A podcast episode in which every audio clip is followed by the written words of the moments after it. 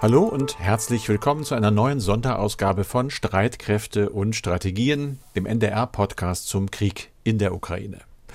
Heute reden wir unter anderem über die, zumindest bisher, glücklichsten Menschen der Welt. Das sind die Finnen. So steht es jedenfalls jedes Jahr im World Happiness Report. Vor Dänen, vor Isländern, vor Schweizern. Da geht es ums Lebensgefühl und um persönliche Zufriedenheit. Aber diese weltweite Studie wurde zuletzt vor dem Überfall Russlands auf die Ukraine erhoben und seitdem hat sich die Stimmung in Finnland, auch in Finnland, deutlich gedreht. Die Finnen sind jetzt zwar nicht auf einen Schlag unglücklich geworden, aber sie haben nun mal eine mehr als 1300 Kilometer lange Grenze zu Russland und deswegen machen sie sich Sorgen um den Frieden.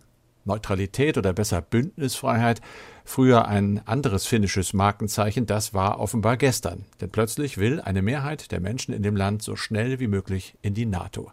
Es gab dazu in Helsinki ein offizielles Statement an einem für viele deshalb historischen Tag. Meiner Meinung nach ist das gut. Dieser Nachbar ist etwas bedrohlich, da müssen wir uns vorbereiten. Also ist das eine gute Lösung. Ich hätte niemals gedacht, dass meine Generation jemals daran denken muss, in den Krieg zu ziehen oder Angst vor Russland haben müsste. Ich hätte niemals gedacht, dass sich unsere Welt so entwickelt. Was der konservative Präsident Sauli Niinistö und die sozialdemokratische Ministerpräsidentin Sanna Marin mit ihrem gemeinsamen Statement über die NATO gesagt haben und welche Schritte jetzt folgen, darüber sprechen wir in diesem Podcast. Außerdem natürlich über die Lage im Kriegsgebiet, also auch in Mariupol. Wir reden über die Gasversorgung in Europa und über, ganz unerwartet, spendable Amerikaner. Wir, das sind der sicherheitspolitische Experte von NDR Info, Andreas Flocken, und ich, Carsten Schmiester aus der Aktuellredaktion. Dieses Gespräch nehmen wir auf am Donnerstag, den 12. Mai um 17 Uhr. Andreas, die Lage im Donbass beschäftigt uns eigentlich immer an erster Stelle, obwohl so viel sich da gar nicht bewegt, aber es ist eben doch viel, ja, viel Militär dort. Ne? Ja, im Donbass geht der Vormarsch der russischen Truppen weiterhin nur sehr langsam voran. Sie erleben dabei auch immer wieder Rückschläge. So hat es offenbar beim Vormarsch einen Fluss mit Hilfe einer Pontonbrücke zu überqueren große Verluste gegeben. Vielleicht noch mal zur Erläuterung Pontonbrücke, das ist eine von Pioniereinheiten behelfsmäßig hergestellte Brücke, die besteht aus schwimmenden Pontons, Booten oder anderen Schwimmkörpern, über die eine behelfsmäßige Fahrbahn errichtet eingerichtet worden ist. Der russische Kampfverband ist während der Flussüberquerung von ukrainischer Artillerie unter Feuer genommen worden. Bei der Überquerung seien Dutzende von Gefechtsfahrzeugen zerstört worden. Auch die Behelfs Überquerung wurde zerstört und ein erneuter Versuch, den Fluss dann an anderer Stelle mit einer Pontonbrücke zu überqueren, sei dann ebenfalls gescheitert, so ist zu hören. Also die russischen Truppen äh, sehen sich immer wieder mit Rückschlägen konfrontiert. Äh, die Stadt Isium im Donbass ist ja schon seit längerer Zeit unter russischer Kontrolle und sie ist zudem der Ausgangspunkt für einen Großteil der Operationen und Offensiven im Donbass. Inzwischen gibt es aber auch Berichte, ukrainische Streitkräfte Streitkräfte würden versuchen, 40 Kilometer nördlich von Isium einen Gegenangriff zu starten. Und das Ziel könnte sein, auf diese Weise die russischen Verbände in Isium vom Nachschub abzuschneiden. Also im Donbass sind die russischen Streitkräfte ziemlich unter Druck. Es läuft offenbar nicht so, wie erhofft. Aber auch im Nordosten ist es schwierig. Dort haben die ukrainischen Streitkräfte weitere Ortschaften im Großraum der Millionenstadt Kharkiv zurückerobert. Wie sieht es denn aus in Mariupol, vor allem im Stahlwerk dort? Da sind ja immer noch viele Kämpfer. Sollen die evakuiert werden? Ja, sie sollten evakuiert werden. Hm. Wie es weitergeht, das wissen wir nicht genau. Die Stadt ist ja bereits seit Wochen äh, unter russischer Kontrolle, allerdings mit Ausnahme des Stahlwerks. Unmittelbar am Hafen liegt es. Dort leisten weiterhin rund 1000 ukrainische Kämpfer Widerstand. Sie sind eingeschlossen und stehen unter Dauerbeschuss. Aber den russischen Verbänden ist es nach wie vor nicht gelungen, den Widerstand der ukrainischen Soldaten zu brechen. Sie haben sich weiterhin in einem weit verzweigten Tunnelsystem verschanzt und wollen nicht kapitulieren. Ihre Lage ist eigentlich aussichtslos, doch die ukrainische Regierung bemüht sich inzwischen um einen Gefangenenaustausch. Das heißt, Kiew will russische Gefangene übergeben und im Gegenzug soll Moskau der Evakuierung der Kämpfer zustimmen. Russland hat das bisher allerdings abgelehnt, aber offenbar gibt es zwischen beiden Seiten weiterhin Verhandlungen. Es gibt auch Berichte, und zwar beunruhigende Berichte, unter anderem der Organisation Human Rights Watch, also einer Menschenrechtsorganisation. Da geht es um den Einsatz von Streumunition im Ukraine-Krieg. Andreas, Zunächst mal erklärt, was ist das Streumunition? Ja, unter Streumunition oder englisch Cluster Munition versteht man Munition, die aus einem Behälter besteht, in dem weitere sogenannte Submunition enthalten ist oder etwas vereinfacht ausgedrückt, es handelt sich bei Streumunition um Granaten oder Bomben. Zahlreiche Bomben enthalten diese wiederum manchmal hunderte noch dazu. Das heißt, wenn diese Munition abgefeuert wird, verstreut sie viele kleine Sprengkörper und damit damit können mit wenig Munition gleich größere Flächen bekämpft werden bzw. unter Feuer genommen werden, zum Beispiel Flächen, die die Größe eines oder mehrerer Fußballfelder haben. Und diese Streumunition, die kann von Flugzeugen aus abgeworfen werden. Sie kann aber auch mit Geschützen oder mit Raketen verschossen werden. Und vor mehr als zehn Jahren wurde diese Munitionsart auch noch von westlichen Streitkräften verwendet, unter anderem um Start- und Landebahnen zum Beispiel unbrauchbar zu machen. Die Bundeswehr hatte damals für die Tornado-Kampfflugzeuge die sogenannte Mehrzweckwaffe MW1. Die Bombe wog über vier Tonnen. Das besonders gefährliche und heimtückische Kritische an der Streumunition ist, dass nicht alle Sprengkörper beim Aufprall explodieren. Das heißt, es werden fast immer viele Blindgänger hinterlassen und sie können dann bei Berührung Menschen verletzen oder töten, und zwar auch nachdem der Krieg bereits lange zu Ende ist. Streubomben sind verboten. Es gibt einen völkerrechtlichen Verbotsvertrag seit 2010. Er ist inzwischen von mehr als 100 Staaten unterzeichnet worden, allerdings nicht von Russland, aber auch die Ukraine hat diesen Vertrag nicht unterschrieben. Um welche konkreten Vorwürfe geht es denn in dem Bericht von Human Rights Watch? Ja, die Menschenrechtsorganisation kommt in dem jetzt vorgelegten Bericht zu dem Schluss, dass vor allem Russland Streumunition eingesetzt hat, die Ukraine aber auch mindestens einmal. Durch den Einsatz dieser geächteten Munition durch die russischen Streitkräfte seien Hunderte von Zivilisten getötet worden. Es seien zudem Wohnhäuser beschädigt worden, aber auch Schulen und Krankenhäuser, so heißt es in dem Bericht. Human Rights Watch hat den Einsatz der Streumunition in mehreren Städten dokumentiert. Zu den Einsatzorten gehören die Millionenstadt Kharkiv, aber auch Sumi oder Odessa und weitere Städte. Und in Mikolajew im Süden der Ukraine seien im März neun Menschen durch Streumunition getötet worden worden, als diese vor einem Geldautomaten Schlange standen. Wie oft Streumunition eingesetzt worden ist, das lässt sich nicht genau sagen. Die Menschenrechtsorganisation geht aber von Hunderten solcher Einsätze aus. Und nach Angaben von Human Rights Watch hat Russland den Einsatz von Streumunition in der Ukraine nicht bestritten. Aber eingesetzt wurde sie auch von der Ukraine? Ja, die Ukraine hat nach dem Report der Menschenrechtsorganisation ebenfalls Streumunition eingesetzt, und zwar in einem Dorf in der Nähe von Kharkiv, das von russischen Truppen kontrolliert worden war.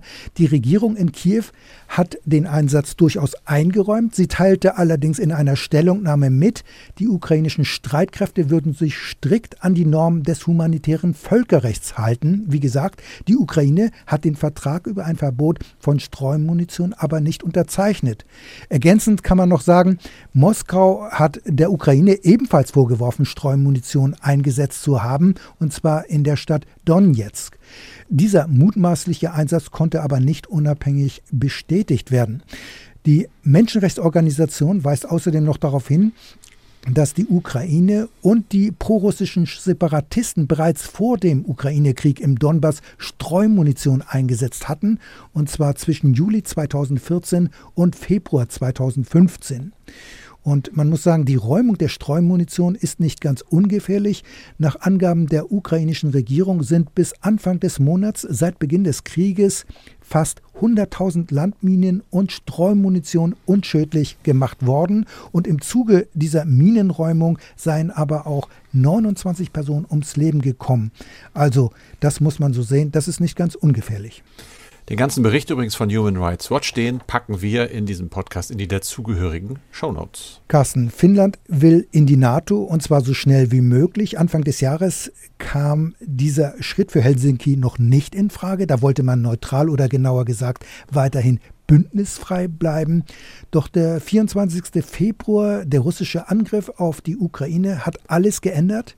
Carsten, du warst ja lange ARD-Korrespondent in Stockholm und damit auch für Finnland zuständig. Mhm. Jetzt also die Ankündigung, NATO-Mitglied zu werden. Das ist ein harter Kurswechsel. Das ist ein harter Kurzwechsel, aber einer mit Ansage. Das hat sich ja angedeutet, dass der Schock einfach über den Ukraine-Krieg natürlich, äh, je, je, größer ist, desto näher eigentlich Russland an einem dran ist. Und wir haben ja schon gesagt, 1300 Kilometer Grenze da sind eben die ein oder anderen Finnen ganz kräftig ins Grübeln gekommen. Unter anderem auch der Präsident Ninistö, ein Konservativer, die Ministerpräsidentin Marin, Sozialdemokraten. Das sagt eben auch, das geht wirklich quer durch die ganze Gesellschaft. Man geht jetzt davon aus, dass die wirkliche Entscheidung nach dem Statement der beiden innerhalb der nächsten Tage kommen wird und der Beitritt würde tatsächlich die NATO-Grenze zu Russland mit einem Schlag gleich verdoppeln. Insofern ist das auch äh, wirklich eine sehr, sehr relevante Entwicklung, die da stattfindet. Es gibt so erste Reaktionen. Jens Stoltenberg hat sich geäußert, Generalsekretär der NATO, immer ja schon positiv. Klammer auf, er ist Norweger, also hat auch eine große Nähe zu Finnland. Äh, dieser Beitrittsprozess, hat er gesagt, der werde jetzt reibungslos und zügig verlaufen. Das Außenministerium in Moskau allerdings hat die Kritik erneuert. Das war auch von Anfang an zu hören. Der finnische NATO-Beitritt würde den russisch-finnischen Beziehungen schweren Schaden zufügen, heißt es da. Und ein bisschen drohend oder auch ein bisschen mehr drohend. Russland werde gezwungen sein, entsprechend zu antworten. Und zwar in militärisch-technischer und in anderer Hinsicht.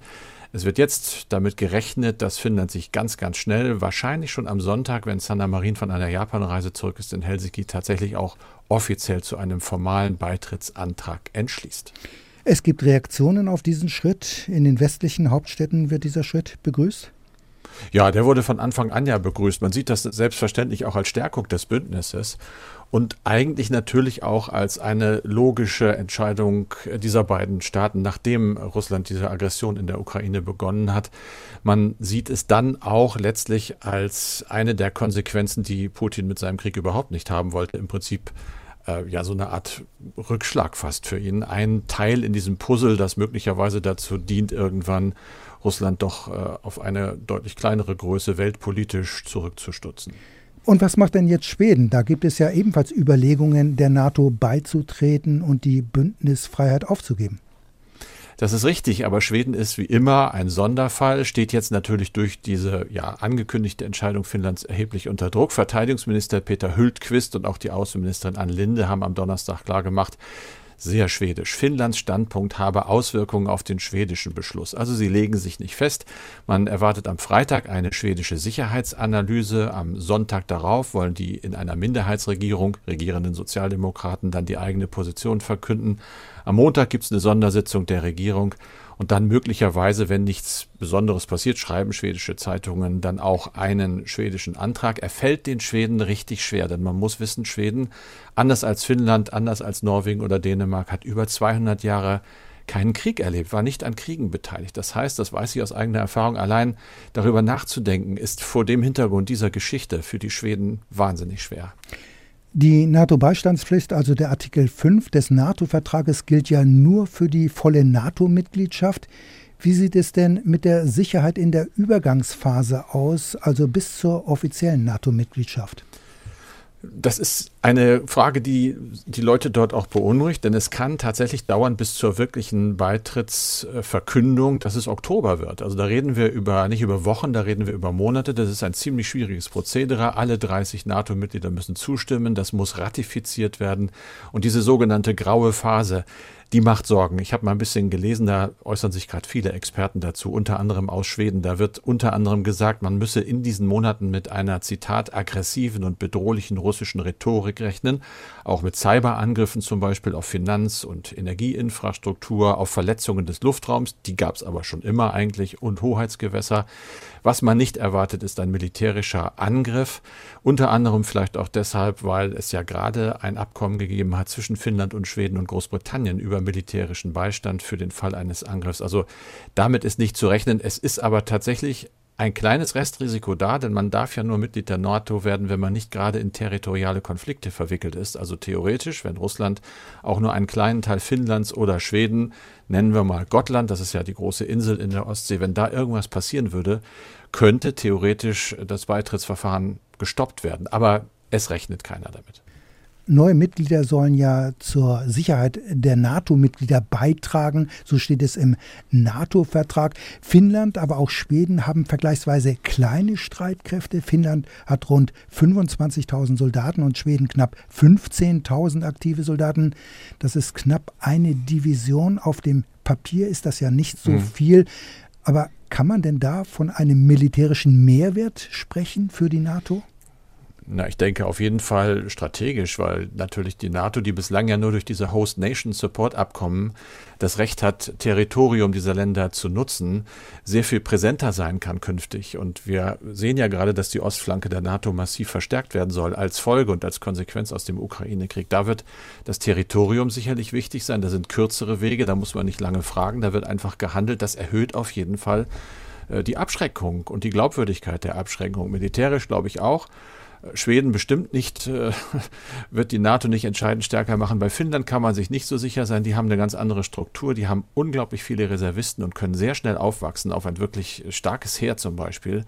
Die sind dann auch militärisch ein Gewicht, aber vor allem, glaube ich, eher eben strategisch. Carsten, immer wieder reden wir in diesem Podcast auch über russische Energieträger, die Moskau als Druckmittel auf den Westen benutzen könnte könnte, weil es bisher nicht passiert ist. Gas zum Beispiel wurde vertragsgemäß geliefert, aber da gibt es jetzt eine Veränderung.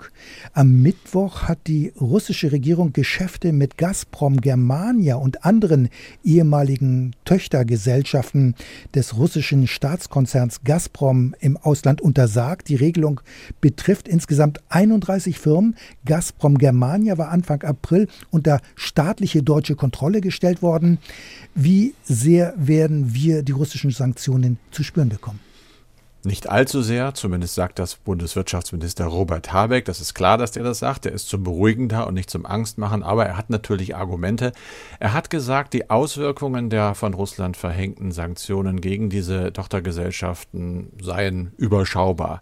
Täglich würden, und das ist eben die Zahl, jetzt 10 Millionen Kubikmeter Gas aus Russland nicht mehr geliefert. Das ist, soweit ich das gelesen habe, in der einstelligen Prozentmarge, also nicht wirklich entscheidend. Er hat zwar trotzdem gesagt, eine Menge schon, aber eben kompensierbar. Das Unternehmen und die Unternehmen, die betroffen sind, seien dabei, jetzt Gas über andere Quellen zu beschaffen. Wir haben ja schon gehört, unter anderem aus Norwegen soll überhaupt ein bisschen mehr geholt werden. Allerdings hat das Ganze schon Konsequenzen. Gas wird teurer. Der Großhandelspreis ist laut Habeck um 14 Prozent gestiegen. Das findet er nicht schön.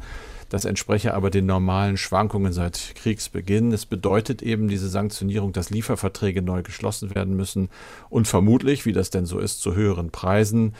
Damit diese Preise dann auch erbracht werden könnten, so Habeck, brauche es finanzielle Garantien und die werde die Bundesrepublik und die Bundesregierung geben. Also auch da das Bemühen, das Ganze abzusichern. Habeck hält noch einmal die Lage für beherrschbar. Gas fließe nach Deutschland und die Situation werde halt sehr genau beobachtet von der Bundesnetzagentur. Die hat einen Chef, der heißt Klaus Müller und hat gesagt, das fand ich ganz interessant, es handelt sich bei diesen Sanktionen um ein Zitat chirurgisches Dekret.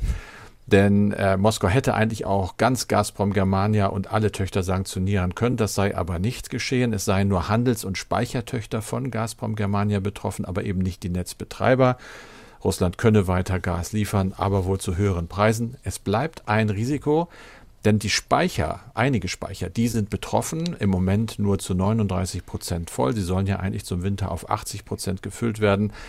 Da sagen Experten, kann man sich nicht ganz so sicher sein, ob das in diesem Jahr zu schaffen ist. Und das wäre dann wirklich bitter mit Blick auf den kommenden Winter. Carsten, lass uns doch nochmal in die USA blicken. Präsident Biden hatte ja ein weiteres Hilfspaket für die Ukraine geschnürt. Er hat äh, den Kongress um rund 30 Milliarden Dollar gebeten. Bewilligt wurden aber jetzt erheblich mehr. Ja, Sie haben nochmal tiefer in die Tasche gegriffen, und zwar 7 Milliarden Dollar mehr. Es geht ganz genau um 40 Milliarden Dollar, das sind umgerechnet etwa 38 Milliarden Euro. Das Paket besteht aus militärischer und humanitärer Hilfe und wichtig, äh, das ist in Amerika alles andere als selbstverständlich. Es gab überparteilichen Rückhalt, sehr, sehr stark. Also Demokraten und Republikaner, die sich sonst ja gerne spinnefeind sind, aber im Fall der Ukraine halten sie ganz gut zusammen. Mit dem neuen Gesetzespaket, auch das ist mal eine Hausnummer, steigt der US-Beitrag an die Ukraine insgesamt auf fast 54 Milliarden Dollar. Das umfasst Hilfen im Umfang von 13,6 Milliarden Dollar, die bereits im März bewilligt worden sind. Das Ganze ist noch nicht richtig amtlich, denn der Kongress besteht ja aus Repräsentantenhaus und aus dem Senat. Jetzt muss der Senat noch entscheiden. Es gibt da keinen ernsten Zweifel daran, dass er am Ende das abnickt. Aber möglicherweise wird das Paket noch ein bisschen abgeändert und es steht nicht ganz genau fest, wann denn am Ende das Okay dazu kommt. Aber es steht fest, dass am Ende dieses Podcasts E-Mails kommen, Andreas. Und damit fange ich gleich mal an. Volker Müller schreibt uns, mich würde interessieren, wie lange es dauert, bis von der Industrie neue Panzer, zum Beispiel die Panzerhaubitze 2000, nachgeliefert werden können, die nun an die Ukraine abgegeben werden, beziehungsweise neue Panzer Puma Leo 2 im Rahmen des 100 Milliarden Euro Pakets in Dienst gestellt werden können bekommen Staaten, die im Ringtausch mitmachen, auch fabrikneue Fahrzeuge von der Industrie. Das alles dauert doch bestimmt Jahre, oder? Ja. fragt er. Ja, da hat er recht. Fabrikneue hm. Waffensysteme hm. zu bekommen, das kann dauern. Zwischen Auftrag und der Auslieferung liegen immer Jahre, denn es wird ja nicht auf Halde produziert, sondern es müssen schon ganz konkrete Bestellungen vorliegen. Und wie viele Jahre die Herstellung dauert, das hängt natürlich vom Waffensystem ab, äh, denn es ist natürlich ein Unterschied, ob man Fregatten oder Sturmgewehre bestellt gestellt. Aber die Erfahrung zeigt, dass die vereinbarten Liefertermine regelmäßig dann auch von der Industrie nicht eingehalten werden. Das hat die Bundeswehr ja immer wieder erlebt. Es gibt sogar mehrjährige Verspätungen. Ich denke da an das Transportflugzeug A400M oder die Fregatte 125. Und zur Frage, ob beim sogenannten Ringtausch auch fabrikneue Fahrzeuge ausgeliefert werden. Also das ist ja alles erst einmal eine Sache der jeweiligen Vereinbarung zwischen den Ländern.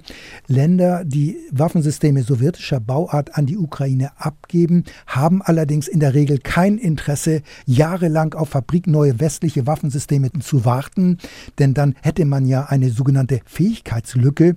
Daher hat man schon durchaus ein Interesse, auch gebrauchte Waffen ähm, zu bekommen, aber die sollen natürlich modern sein. Und das sehen wir auch gerade am Ringtausch mit Slowenien. Der ist noch lange nicht perfekt. Slowenien soll ja seine rund 30 T-72 Kampfpanzer an die Ukraine abgeben. Von Deutschland soll Slowenien dafür Schützenpanzer Marder und Transportpanzer Fuchs bekommen. Allerdings diese Gefechtsfahrzeuge sind Auslaufmodelle, das muss man so sagen. Der Marder ist fast 50 Jahre alt und Slowenien fordert als Kompensation stattdessen Leopard 2 Kampfpanzer bzw. den neuen Schützenpanzer Puma. Ob und wie sich Deutschland und Slowenien in dieser Frage nun einigen, das ist alles noch offen. Solange aber wird wohl die Ukraine Ukraine auf die slowenischen T-72 Kampfpanzer warten müssen. Wolfgang Bock hat eine Frage an uns, an das Streitkräfteteam bezüglich der Lieferung der Panzerhaubitze 2000. Meines Wissens, schreibt er, ist das System doch nur vollständig mit dem Artillerieortungsradar Cobra. Stellt Deutschland dieses auch zur Verfügung und ist geplant, die ukrainischen Soldaten auch daran auszubilden? Also, was wir wissen, die Bundeswehr wird über die Panzerhaubitze 2000 hinaus keine weiteren Systeme erstmal zur Verfügung stellen. Das heißt, nach jetzigem Stand gilt das nach meiner Kenntnis auch für das Cobra-Radar. Das heißt also, es wird nicht geliefert und wird auch nicht ausgebildet. Äh, damit können allerdings gegnerische Artilleriegeschütze nach Abschuss der Granaten sofort lokalisiert und anschließend bekämpft werden. Das ist also schon eine Sache, die den Kampfwert der Haubitze erheblich steigern würde. Allerdings wird wäre dann auch die Ausbildung daran länger, denn dieses System ist sehr komplex.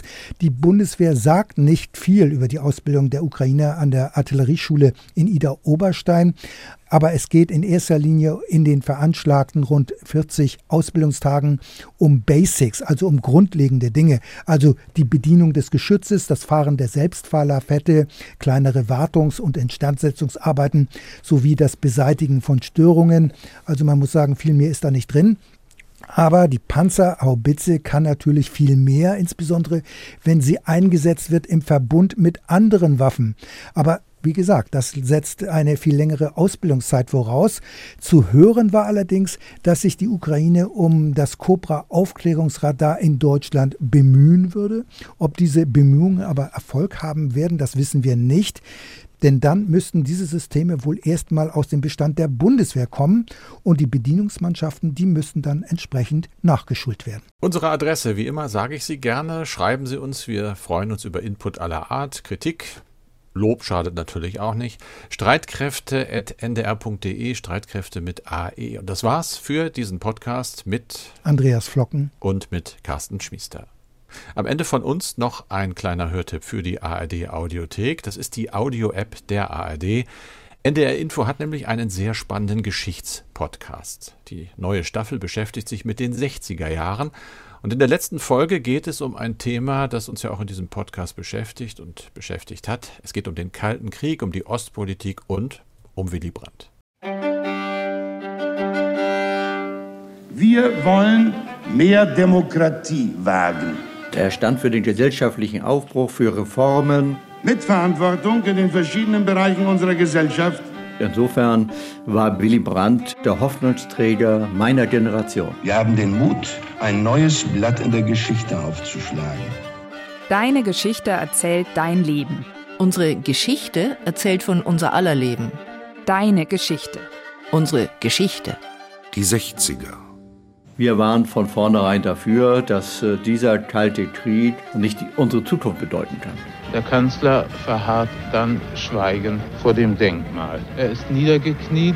Ist auch ein ganz wichtiges Symbol gewesen. Alle, die Macht haben, Krieg zu führen, möchten der Vernunft mächtig sein und Frieden halten. Deine Geschichte, unsere Geschichte. Ein Podcast von NDR Info. Jetzt in der ARD Audiothek.